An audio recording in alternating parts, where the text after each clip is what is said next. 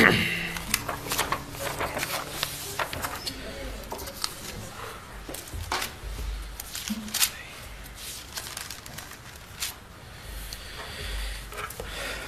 right.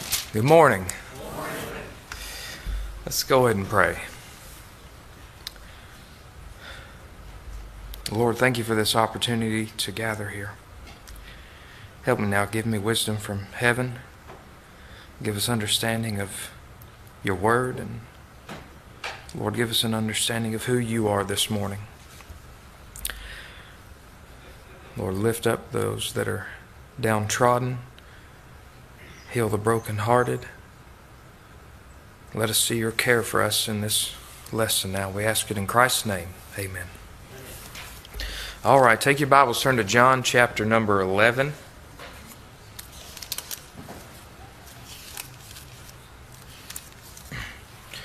John chapter 11, verse number 1.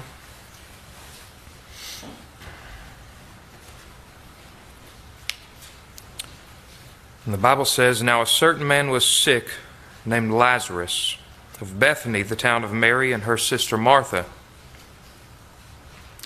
It was that Mary which anointed the Lord with anoint- ointment and wiped his feet with her hair, whose brother Lazarus was sick. I think that we're all just about familiar with the story of Lazarus' sickness, his death, and subsequent miracle that the Lord performs in that.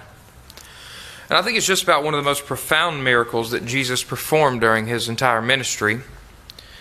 Um, even the widow Nain's son and the, the Jairus' daughter, they were just recently dead. And so um, they had not been buried yet and, and all of that, but we know that Lazarus was four days dead. Decomposition had already set in.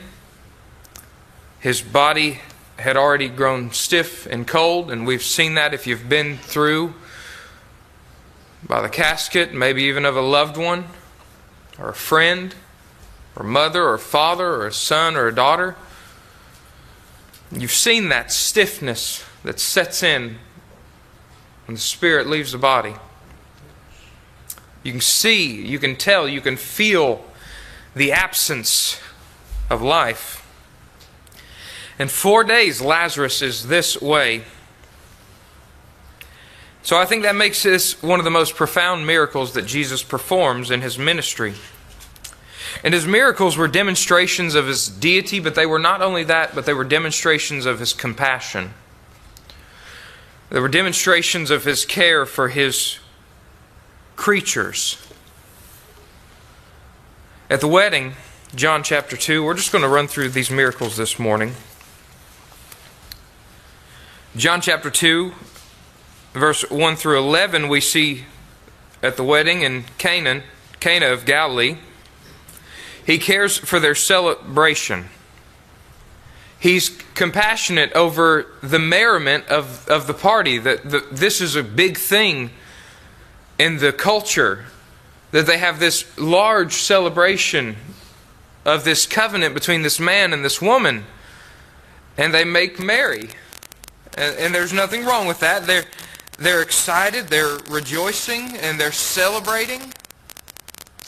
But the festivities are, are running dry as the as the, the, the beverages dry up and they're gone and some of y'all are looking at me funny. This is not an endorsement of alcohol by any means. But this is important in the culture. And so Jesus, in spite of his response to his mother, look at that. John chapter 2, verse 1 through 11. his mother saith unto the servants, excuse me, um, let's see, verse number 3. And when they wanted wine, the mother of Jesus saith unto him, They have no wine. They say, Jesus saith unto her, Woman, what have I to do with thee? Mine hour is not yet come. Jesus' whole point right here is it's not time to start this just yet. It's not time for this just yet. And, and I think to myself, he's omniscient, He's, he's omnipotent. He's all of these things, but he lays aside his divine prerogatives, and so he interacts with his creation, and there are times in which he knows things directly, and there are other times in which it seems like he, by his own will, abstains having the knowledge of something. And right now, I don't know what the case is, but he just says directly unto her, Woman, what have I to do with thee? Mine hour is not yet come. This is not the time. This is not the time. And there were set there six water pots of stone, after the manner of the purifying of the Jews, containing two or three uh, firkins apiece. And it's as if Jesus looks at these water pots and he considers the, the wedding guests and he thinks about the fact that a wedding is a celebration this, or the celebration of a wedding is, is, is a celebration of a covenant. And it's almost in my mind, this is purely conjecture, but as if he realizes the covenant celebration that will take place in eternity when his bride comes and meets him there and we have the wedding supper. And, he, and, and maybe he's considering the rejoicing that'll take place in that moment and the celebration that'll take place there and all of the joy of that. And he's like, he's like let's, just, let's just have that here for a moment. Let's have a glimpse of that here for a moment. I don't know, that's conjecture. There, there's all kinds of reasons why he might do this, but two of the reasons that we know that he did this was number one, because he wanted to demonstrate his divinity. And number two, he wanted to demonstrate his compassion and his care. John chapter 4 at Galilee, he cared for the unbelieving Galileans.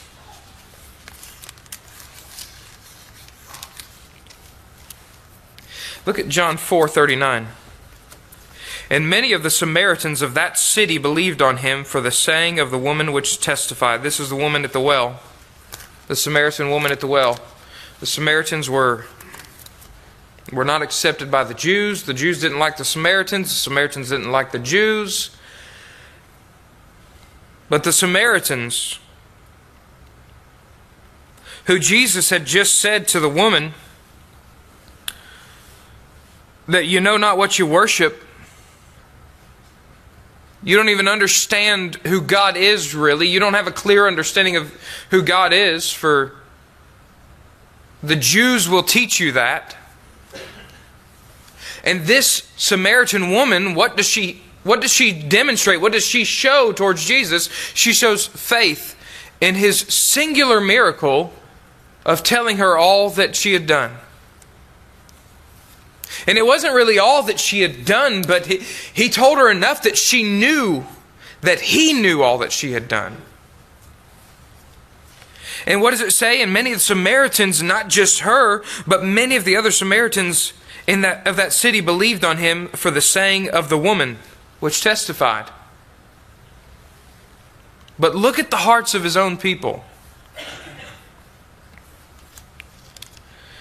Verse 43 of John chapter 4. Now, after two days, he departed thence and went into Galilee. And it's almost as if he is prophesying about what is to come. For Jesus himself testified that a prophet hath no honor in his own country.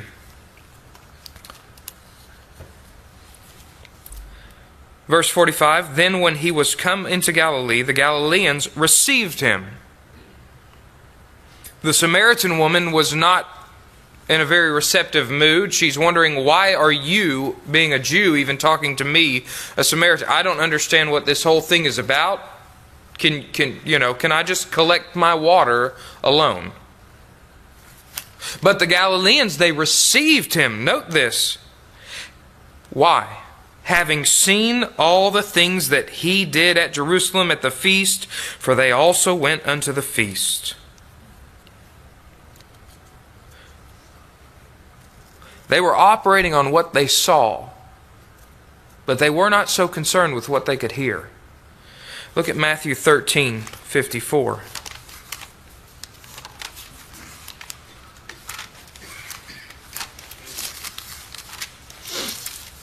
Matthew 13, verse 54.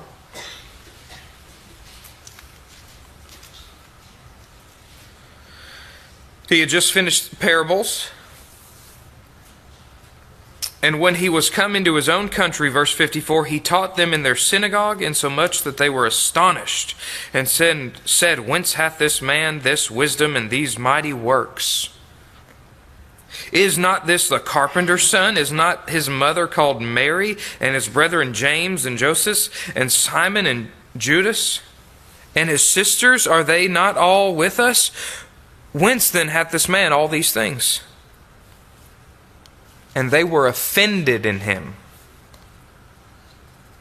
But Jesus said unto them, A prophet is not without honor, save in his own country and in his own house. And note what it says here and he did not many mighty works there because of their unbelief. Look back at verse chapter number 12 in verse 38.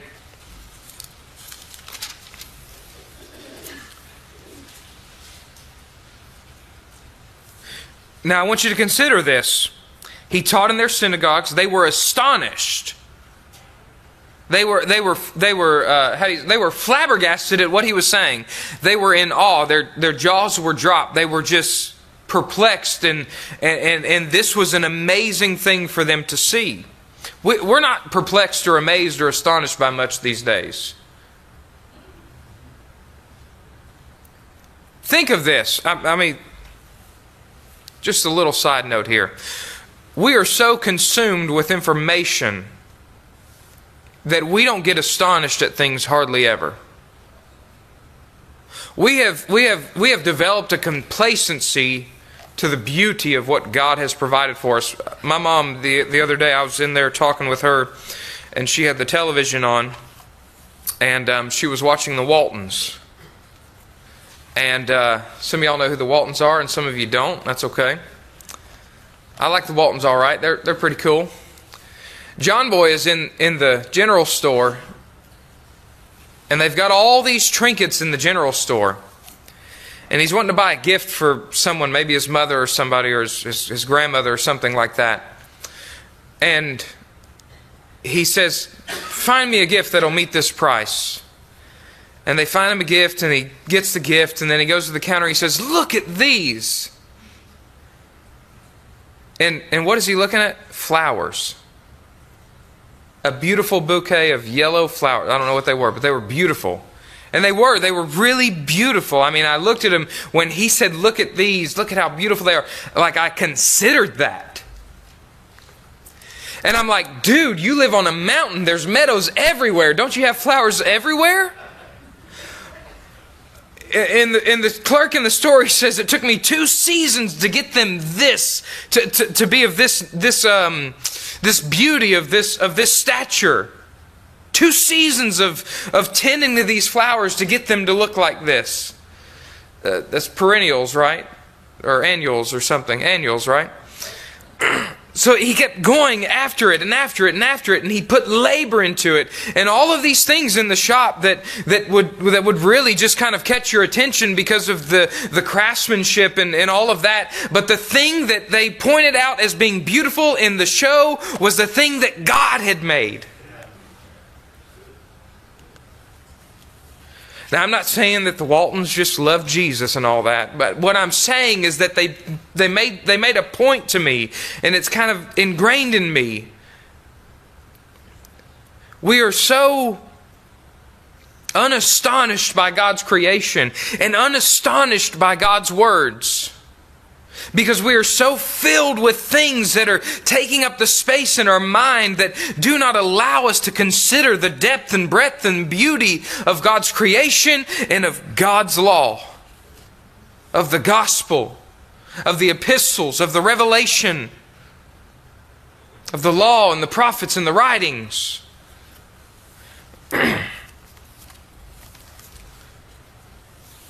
At least they were astonished. They were astonished for the wrong reason, and their reaction was wrong, but at least they were astonished. But we are so consumed, we, we find it hard to even take our eyes away and even consider anything in our lives. Our children are passing us by, our grandchildren are passing us by as we look and we zone out, and we cannot even draw ourselves away.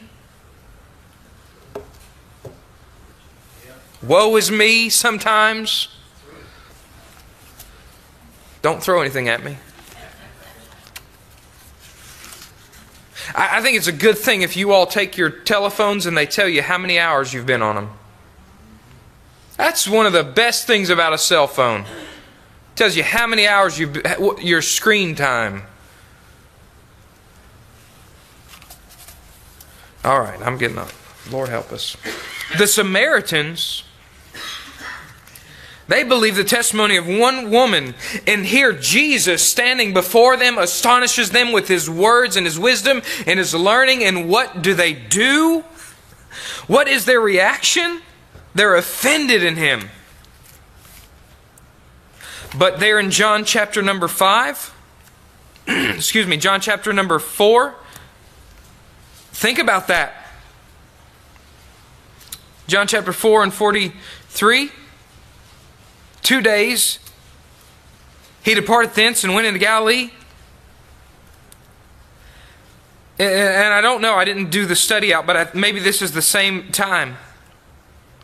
But he's there where, where, the, where the wedding took place. They've already seen one miracle the water turned to wine.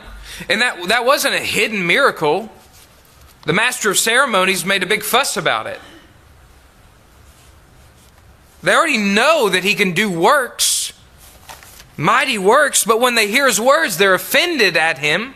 They're offended in him. They don't like this. Well, we're okay if you turn our water into wine and if you heal some sick folks down at, at, at, the feast in Jerusalem. Like, we are totally happy for that. But do not upset our theology. they don't like that. They were becoming like the Pharisees in Matthew chapter 12, 38. We didn't get to that, but I'll just run through it. You don't have to turn there. Then certain of the scribes and of the Pharisees answered, saying, Master, we would see a sign from thee. He had been teaching in their synagogues, in the temple, and all that. We would see a sign from thee. And Jesus answered and said unto them, An evil and adulterous generation seeketh after a sign, and there shall no sign be given to it, but the sign of the prophet Jonas. But in Galilee, even in their unbelief, because they were not so hardened yet. They were offended in him, and he could not do many mighty works there, but he did some. He showed compassion even in spite of their unbelief, and he healed the son of the nobleman. He showed compassion where there was only a reception based upon his acts, where his words were of no use to them, and he heals the nobleman's son. Isn't that how we get with God? Sometimes we would see a miracle, but we won't hear from Him. Or we would hear from Him, but we won't open His Word.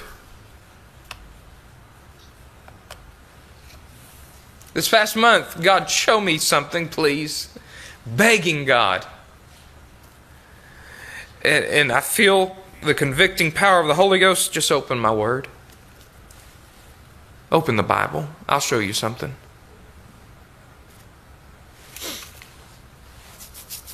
God, I need a miracle and I won't be satisfied until I have one. Has He not already raised you from the dead? What a miracle that was, right? John chapter, chapter 5, He has compassion and care for the hopeless. John chapter 5. Now, Jesus had gone to Jerusalem, and there was a man who laid at the pool of Bethesda. Day and night he lays there, waiting for the troubling of the water so that he might be healed. I want you to get a picture of this scene in your mind. It's got five porches there. And all these blind and halt and lame people are laying around. And they're just there day and night, waiting for what? Troubling of the water, for the angel to come down and trouble the water, that the first one that steps in might be healed. And you can imagine that anybody who goes to this pool has hope. They have gone there with a great sense of hope. They're like, okay, here we go. I, am coming. I'm showing up. I'm here. I'm going to sit here until the water's troubled, and then I am going to step into that water and I'm going to get healed. And it can happen. But this man this man, he's he's got to begin to feel just like a face in the crowd, just like another broken person lying on the ground waiting for water to be troubled. He's got to feel like um you know, I started out in a good spot. Maybe he starts out real close and and I'm in a good spot and and and the water gets troubled and everybody rushes in, but but by the time I'm able to crawl myself back to my spot, somebody's already taken it and I've got to get farther away maybe. Maybe I'm stuck getting pushed back farther away from the pool. Every time that I make an attempt to get in, I get farther away from the healing. Every time that I put forth effort of my own to heal myself, I, I just I just mess up and I get and I lose my spot in line. And you know, we know what that's like, right? We go to the grocery store and and we're like we're standing in line and it's not moving, and we see another one that's short over there, and we go over there, but they flick the light off, and oh, just our world is falling apart, right? But this man is there and he's broken and he's lying there and he's just, I mean, he's suffering. Kind of puts our line to shame. But maybe you're in a line like that right now. You're like this man, he's broken and you're you're coming to church and you're saying, "God, I need you to do something for me here. I am showing up. I'm ready to step out in faith. I'm I'm I'm looking for you." That's good. He had hope. But I can only imagine that that hope seemed to fade because time and time again, when the water was troubled, he did not make it in.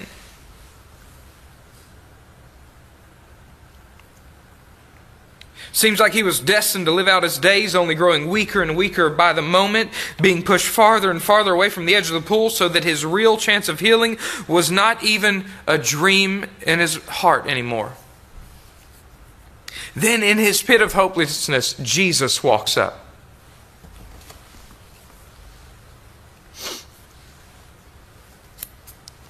Let's look at this.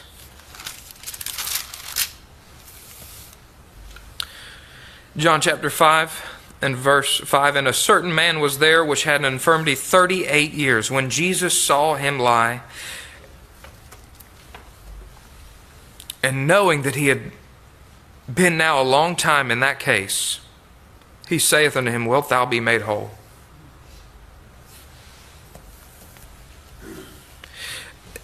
I can only imagine what Jesus looked like when he spoke to him. And I've seen the movies and I've seen the, the dramas depicting this scene. You all have seen that, right?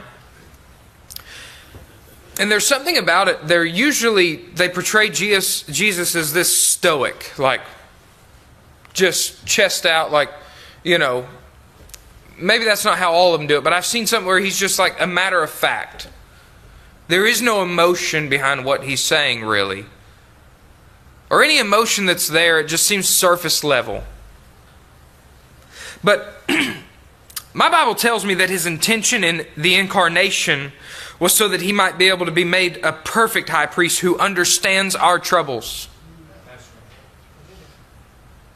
So as I see Jesus interacting in all of these instances, all that I can imagine about my Lord is that He is at this very moment absorbing all of the emotions and the feelings and the cares and the sorrows of the people around Him at that very instant so that He can be a perfect performing high priest.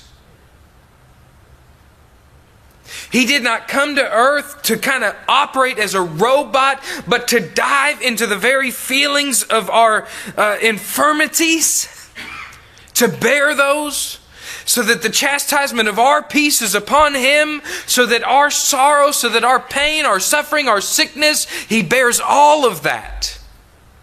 We so often think about him as bearing our sins, and that is exactly right. He bears our sins, but he bears our emotions, our groanings, our feelings on the cross. Some of you haven't felt anything for a long time, and some of you live in feelings. Some of you feel so dry. Sometimes we get that way. I've been so dry before where it was like I couldn't even I couldn't feel the touch of another person, let alone the hand of God reaching down and touching me. And sometimes I'm so overwhelmed with emotions and feelings that I can't even I can't even compartmentalize anything in my life and everything seems to be in disarray and there's there's there's nothing I can do. Are you in one of those two positions today? Jesus bore that. Are you so overwhelmed by your emotions that you cannot even you can't even handle, you can't even you're not fit for daily life? Jesus bore that. Amen. Your brokenness he bore it. Whether you are broken because you have tears that will not stop flowing, like the psalmist says, and, and, and, your, your, your pillow becomes like a river, or whether you are broken to the point where tears will not flow, he bore that. I imagine that Jesus stood over him with, with a heart that was swollen and, and weeping and that he looks at him and he says, Wilt thou be made whole? And this man's response demonstrates his hopelessness.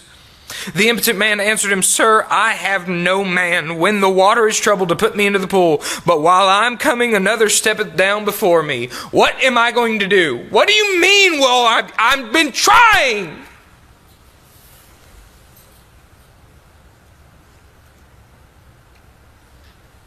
Do you feel his emotion in that? Do you feel his broken heart? When's the last time your heart was broken like that? That you needed God, you needed something, and you couldn't get to it?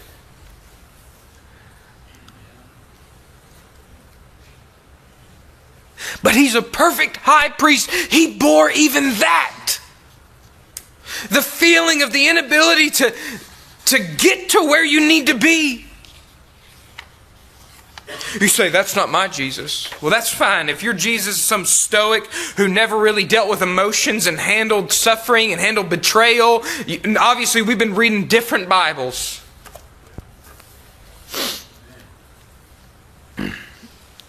God does not look at our emotions as useless vestiges of the old man, but as a part of his redemptive plan.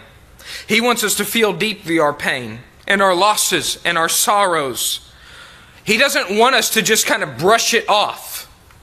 Why? Because He is using all of that to make our pursuit of Him that much more wonderful. Amen. Even as He endured these same temptations. Because He endured them, what can we do? We can, we can loudly, we can proudly, we can excitedly say, Let us therefore come boldly under the throne of grace that we may obtain mercy. Mercy for my situation. Mercy for your situation and your situation and your we can find mercy that is relevant to all of us there and find grace, grace for you, grace for you, grace for me to help in time of need the treasure of His grace and mercy are of little value without our trials, which draw us to the throne of grace. Do you understand that? Did you catch that? The treasures of His grace and mercy are of little value without our trials, which draw us to His throne of grace.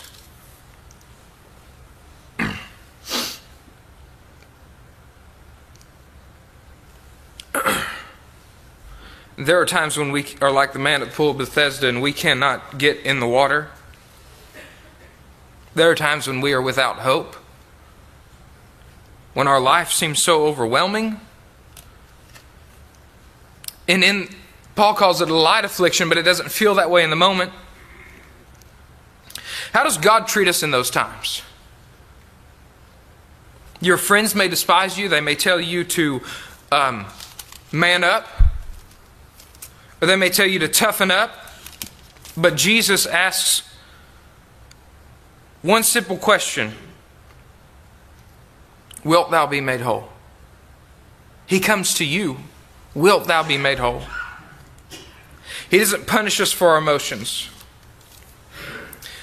There's a song, and, and I've just been worshiping God and praising God for His care for me as I've been listening to this for the past few weeks. And the songwriter says this he says, There's nothing new under the sun. Questions we have have been said and done. fully God and man, he felt it all, all, all. Highest king, but still he's low enough to meet us where we are. I found a friend in the high priest who's not out of touch with reality. He was a man tempted like me, so I won't feel guilty. He gives me space to be what he made me to be. He understands he was alone, left by his friends, and foxes have holes. He had nowhere to go, no place to lay his head. So if anyone knows, he understands. The pain you feel inside, inside the tears that you cry at night. I know you want to hide. I know you want to run away, but he understands. Psalm 89 1 this is one of the few psalms of Ethan the Ezrahite. I will sing of the mercies of the Lord forever. With my mouth will I make known thy faithfulness to all generations. Jesus is not a first century figure. He is the eternal God manifest in flesh, and He came that He might understand our every care.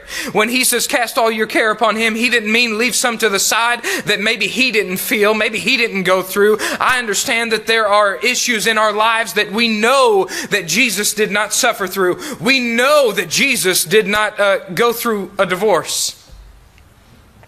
We know that Jesus did not go through uh, a, a, situation in life where they're sexually promiscuous and they damaged their, even their own soul. We know that there were plenty of things that Jesus did not actually physically go through, but he understands the emotions of it all because he felt it all when he healed the women who were suffering because they had gone through these situations, when he healed others who were suffering because they had gone through these situations. What he felt all of that. He understands. We'll just kind of speed through this because we're running out of time. His care for the thousands as he feeds them fish and loaves. His care for the blind man whose affliction, just like mine and yours, finds its meaning in the glory of Jesus Christ. John 9 3, he said, Neither hath this man sinned nor his parents, but that the works of God should be manifest in him. And now we're going to get to John 11. That's where we started. We're going to finish up here. John 11. This is Lazarus, who Jesus loved. He's sick.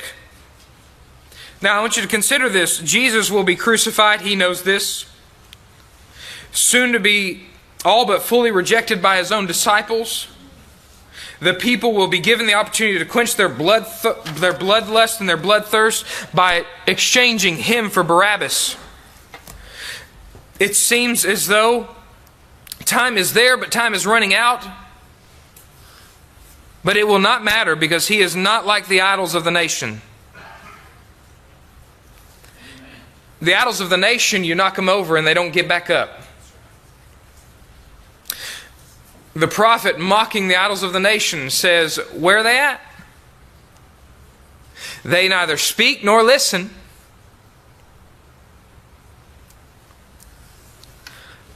But Jesus, He is God of heaven and in earth and his plan is the salvation of sinners.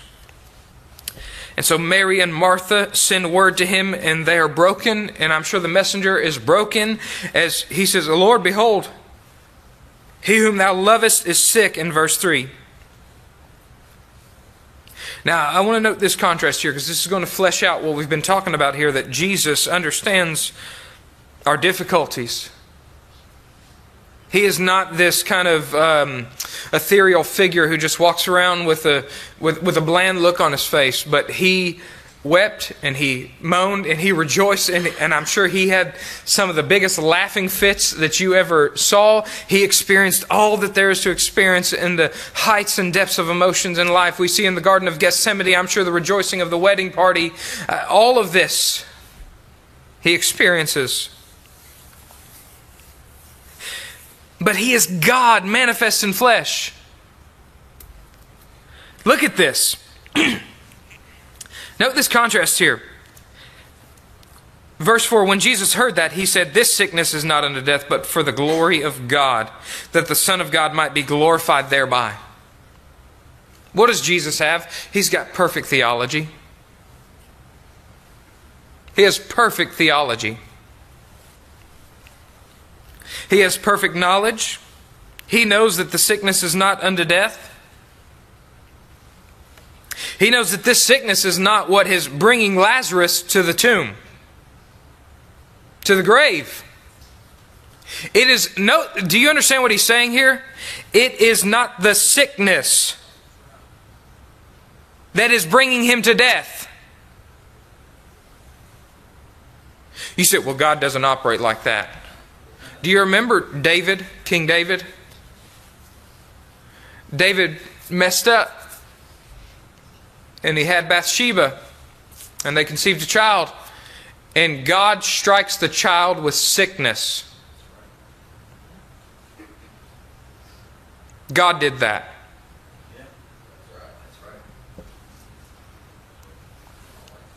Why? In His perfect plan. He was working out His glory and the good of His people. Where's that child at? David knows. He cannot come to me, but I can go to Him. He understands. All this stuff is not happening in your life by chance. He's working this out. You say, you keep getting back to this. You keep getting back to this whole point because there are people in our church that are broken. And they need to know, you need to know that Jesus understands. You're not out in the dark. You're not standing alone in the rain. Uh, he's in the dark with you. You're in the rain. He's there with you. You're at the graveside, He's there with you. You're weeping over a loved one, He's there with you. You're laid up with cancer, He's there with you. But He has perfect theology in all of this. And this is just a beautiful picture of how we can have good theology and good tears. We're going to, we're going to get through this quickly here. this sickness not in death, but for the glory of God, that the Son of God might be glorified thereby. He is as bold as Abraham, carrying Isaac up to the mount of sacrifice, saying, The lad and I will return. Yeah. Abraham wasn't kidding. He believed God. The question of Lazarus' resurrection is not in any of Jesus' thoughts. He's not sitting there thinking, well, will, will Lazarus live again? No. Jesus knows he has time and time again been able to heal the afflicted, and He knows the end of all things, even the sorrows and cares and hurt in our life. He knows all of that. He has perfect theology. Look at verse 15. And I am glad for your sakes that I was not there to the intent ye may believe. Nevertheless, let us go unto him. Perfect theology. I'm going to show you why you need to believe. Verse 23 Jesus saith unto her, Thy brother shall rise again. Perfect theology. Martha's theology ain't too bad either. She says, I know that he shall rise again in the resurrection of the last day. Jesus saith unto her, perfect theology, I am the resurrection and the life. He that believeth in me, though he were dead, yet shall he live. Perfect theology.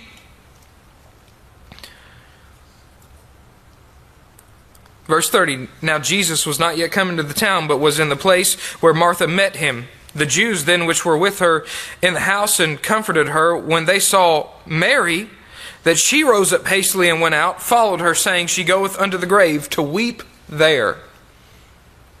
I want, I want, to, I want to show you a principle here. When Moses died, the people of Israel wept for 30 days. When somebody dies, you don't tell somebody to get over it. Oh, and everything's going to be all right. You go and weep and mourn with them for their period of mourning.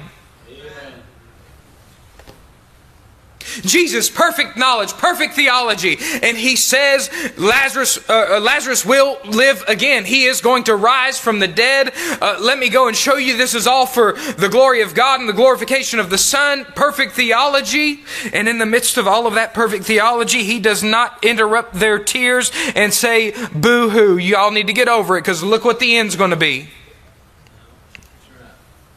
When Jesus therefore saw her weeping, verse 33, and the Jews also weeping, which came with her, he groaned in the spirit and was troubled. My master's been troubled over my sorrow. My master's been troubled over my tears. He's been groaning in the spirit over my tears, over your tears, over your tears. Do you know why? Because he understands. And said, he didn't say, Listen, I'm going to bring him back from the dead. He said, Where have you laid him? They said unto him, Lord, come and see. In verse 35, on his way there, he gets there and he's standing there at the grave. In John 11 35, the shortest verse in the Bible, demonstrates the depths of compassion of the one who died for your sins on Calvary's cross, Jesus wept when he knew that he would triumph in death on the cross and put death to an open shame in the principalities and powers, and he would uh, subvert them and lay them down. This same one who would triumph over death, he does not erase the emotions of the situation. Jesus wept. Then said the Jews, Behold, how he loved him. Some of them said, Could not this man, which opened the eyes of the blind, have caused that even this man should not have died? Jesus, therefore, again groaning in himself, cometh to the grave. It was a cave, and a stone lay upon it. He knows Lazarus will rise. He's got perfect theology, and he has perfect tears. Do you have tears today? He understands those tears. Sorrow, He understands your sorrow. He bore it, He bore all of it. We were talking about the atonement recently. His atonement is so perfect and complete that every single minute detail of your life he understands, not just in a generic sense, but in a particular sense. He feels, he felt it all. And so he has been made our perfect high priest. Will you bring your care to him today?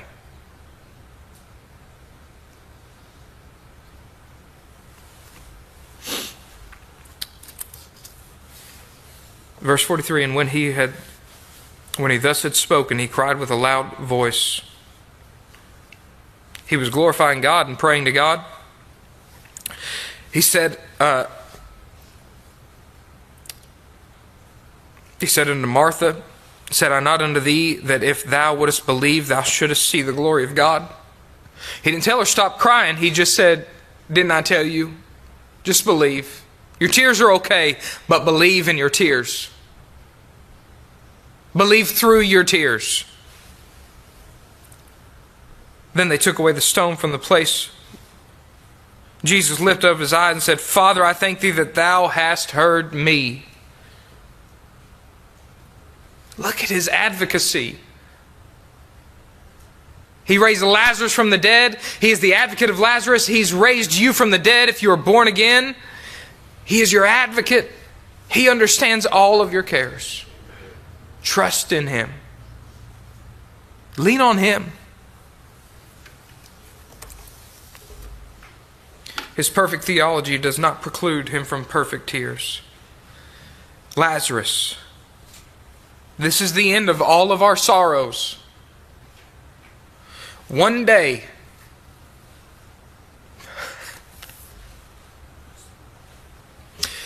one day He's going to say your name if you're born again. And whether you're sitting on a church pew or in a hospital dying of cancer or at a graveside or if you're in the grave, you're going to go up. That's the end, but He does not despise our tears till we get there. Church, we need to love those that are afflicted, those that are in sorrows. We need to bear them up. They hide and they're in secret. And we don't need to expose them or hunt them out, but we need to help them to understand that it is okay that they come down to this altar and they pour out rivers of water, that we will come and pour out rivers of water with them. Why? Because that'll make it better? No, because that's what we're called to do. Weep with those that weep. Let us love one another. Let's pray. Heavenly Father, I love you. I thank you that you've glorified yourself through your word. God, I pray that you would use what is said now. God, that it will not be forgotten. Lord, we get home and we get to thinking about football or food and all of these things, but God, let our hearts meditate on this, that we would consider your care for us and we would consider the care we ought to demonstrate because of that perfect care, the care we ought to demonstrate for our loved and cherished church family. God, let you let your name be glorified now. Let Jesus be lifted up, the blood uh, magnified in this place as the preaching of the word comes to follow. Lord, let our hearts be full of rejoicing in the singing that we understand that we are singing not to a God who is abstract, but to a God who is absolute and present. We love you and we thank you, Father. We ask it all now in Christ's name. Amen.